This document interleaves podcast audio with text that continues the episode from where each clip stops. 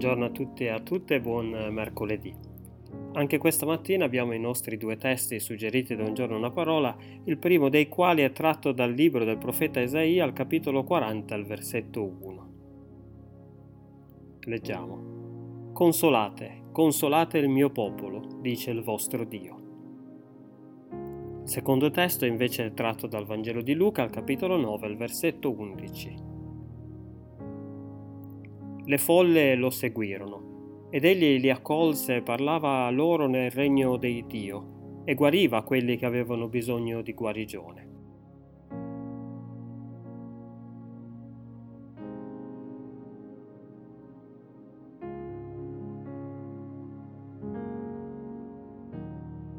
Suo grande amore Gesù non l'ha dimostrato solamente sulla croce, anche se certamente quella è stata la sua massima espressione, ma anche nella compassione che aveva verso tutte le persone che incontrava, soprattutto verso gli ultimi e i peccatori. Questa non era certo una novità, ovviamente. In tutta la scrittura il Signore viene descritto come un Dio compassionevole e misericordioso. Ci ricordiamo del suo amore, della sua compassione per il suo popolo Israele nell'Antico Testamento, le cui grida, quando si trovavano in schiavitù in Egitto, non lo avevano lasciato indifferente. Oppure i continui richiami sempre al suo popolo e sempre nell'Antico Testamento ad avere cura della vedova, dell'orfano e dello straniero, che erano considerati gli ultimi della società. Quindi Gesù, che è l'immagine visibile del Dio invisibile, ha semplicemente continuato in maniera forse anche più eclatante e visibile ciò che il Signore aveva fatto fin dalla fondazione del mondo. Però se vogliamo, in questo episodio narrato da Luca c'è anche una grande tenerezza dimostrata da Gesù in maniera tangibile.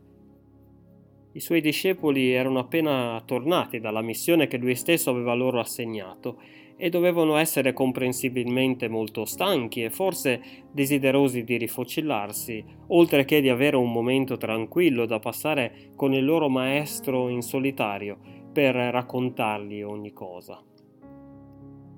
Ma Luca ci dice che la folla, scoperto dove si trovavano, andarono con loro e Gesù ebbe subito compassione di loro.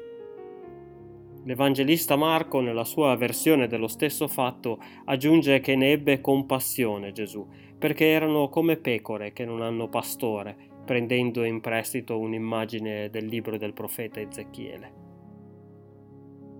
Prima di ogni altra cosa, quindi, c'era da fare quello che era venuto a fare, che da sempre era la sua priorità, e la compassione era ciò che dava la direzione alla sua missione. Mi domando se anche noi abbiamo come prima priorità la condivisione dell'amore di Dio e il dimostrare compassione verso il nostro prossimo come lo era per Gesù, o se piuttosto spesso siamo magari troppo occupati a difendere le nostre idee e convinzioni, talvolta anche a discapito dell'amore e della compassione che mettiamo nel farlo. Amen.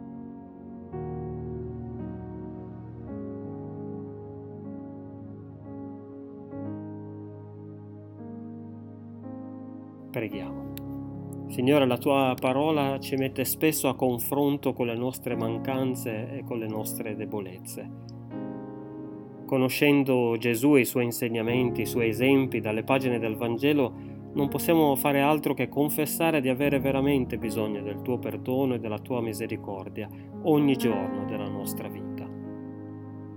Crea in noi un cuore nuovo e infondi dentro di noi uno spirito nuovo, Signore modellaci e formaci secondo la tua volontà e fa di noi strumenti della tua grazia e della tua compassione.